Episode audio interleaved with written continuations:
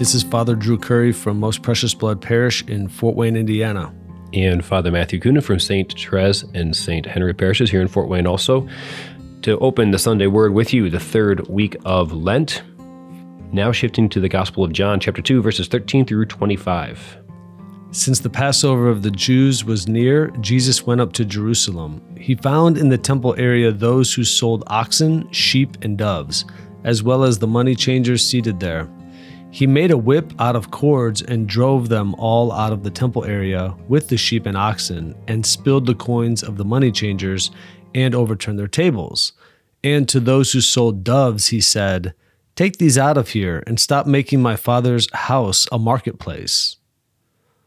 His disciples recalled the words of Scripture Zeal for your house will consume me. At this, the Jews answered and said to him, What sign can you show us for doing this?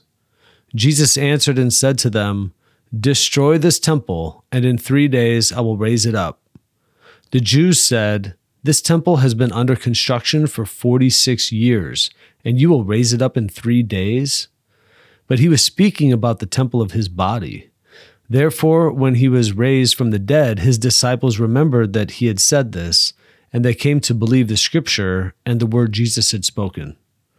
While he was in Jerusalem for the feast of Passover, many began to believe in his name when they saw the signs he was doing. But Jesus would not trust himself to them because he knew them all and did not need anyone to testify about human nature. He understood it well. The gospel of the Lord. Praise to you, Lord Jesus Christ. That closing line is just mm. so.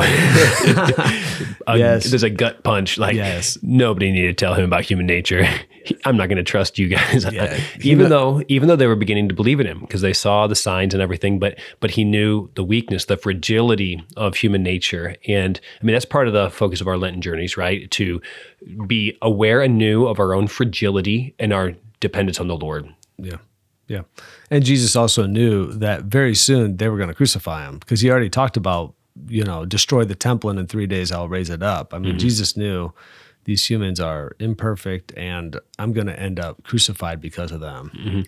So, uh, but just focusing as well on the first reading, I think we should mention that because we'd like to connect that to this cleansing of the temple where the Lord's trying to restore right worship. So he's saying, hey, buying and selling. And if we think about the old way of doing the marketplace for them too, is kind of more this, you know, bargaining. You think of Abraham, for example, when it was the the back and forth. Well, what if there were X number of people still? What if they Yeah. and you keep Okay, working all your way down. So there was this kind of bartering back and forth. I remember when I went to the Holy Land as well, even today, it was like these exorbitant prices were like like, oh, spend X thousand dollars for this thing. And then you get them to like go like to like twenty percent of it was ridiculous. Sure. And I think the other thing too is that uh, in order to buy some of these animals, I think you had to like exchange your coins for temple coins. And then there was like, Some yeah, some swindling going on there yeah, perhaps. yeah, you, uh, the interest that you had to charge to get the temple coin was high. So the, the temple ended up making a lot of money off of people just trying to worship God. Yeah, and and of course, if they had to get certain things they needed, like doves, in order to then have the doves, to I mean, sure, you'd have an area for them to do that, but Jesus is like saying, like, hey, the temple area needs to be a place of prayer, um, and so these ways of the culture were coming in, and so hey, we got to root those things out, and we connect that as well yeah, so to our the, first the reading. first reading is from Exodus, so that's Moses and the Hebrew people. Uh, they, you know, they got out of Egypt, but then the idea is the people needed the Ten Commandments because even though they got out of Egypt, they needed to get Egypt out of them because they had the Hebrew people had been in Egypt for over 400 years. The the the culture had been totally adapted into their lives, and there were things that were not right. Specifically, idolatry, but also other sins as well. And yeah, um, worldliness. so what we're trying to say is is you know Jesus was all about cleansing the temple, this place that was beautiful, and it took like how many years to build this place? It was a beautiful place, expensive, and it was to be a place of love of God and And, also and encountering the divine presence. di- encountering the divine presence, but it was also where the nation found its identity. So there's a certain sense of connectivity to each other too. And that place needed to be cleansed. And Uh, then you have the Hebrew people that needed to be cleansed of their Egyptian ways that they had picked up. And then this really uh, relates to us in Lent because we are called to a time of purification and enlightenment, a mm-hmm. cleansing of our minds, bodies, and souls from any kind of darkness and uh, infilling of light, enlightenment. And uh, when I was thinking about this, I was thinking about how, well, the phrase came to me I'm from Holy Family Parish on the west side of South Bend.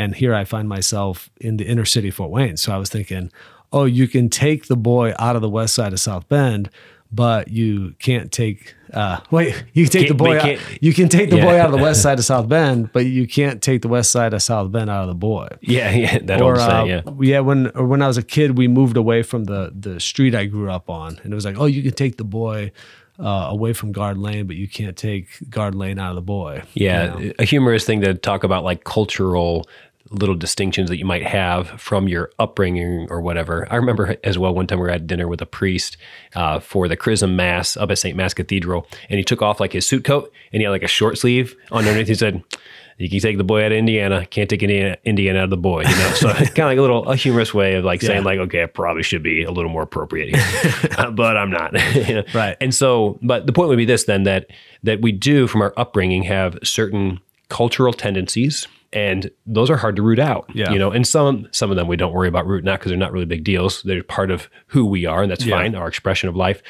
But there's other things then of the world that we need to make sure don't enter in. And so that's the pulling yeah. the Egypt out of the boy, right? Pulling the Egypt, pulling the sin, the worldliness out of us. And it, uh, th- this relates to baptism. I mean, so in baptism is our exodus from spiritual Egypt. So the idea is when we were baptized, we were put back in union with God. Original sin was washed away. We were filled with the Holy Spirit. We're put in union with the Father. We're put in friendship with the Son. But the idea is we still have so much spiritual Egypt in us.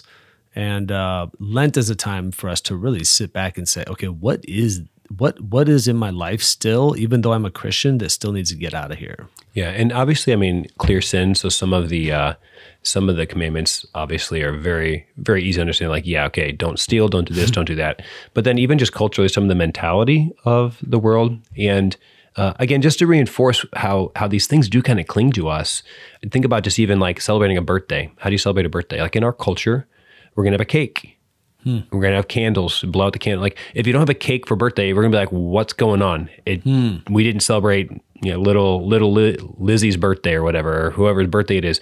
We didn't celebrate their birthday because we didn't have a cake. They would feel that way, yeah. right? Um, because it's so ingrained to us that this is how we celebrate that.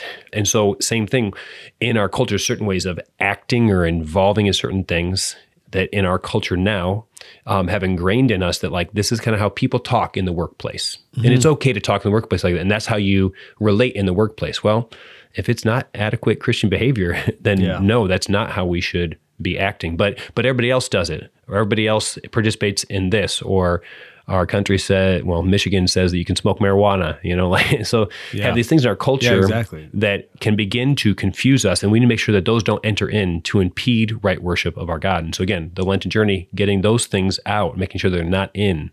Yeah. And so what I would suggest is that we think about the temple. We go like, okay, the temple was this place of great encounter with God.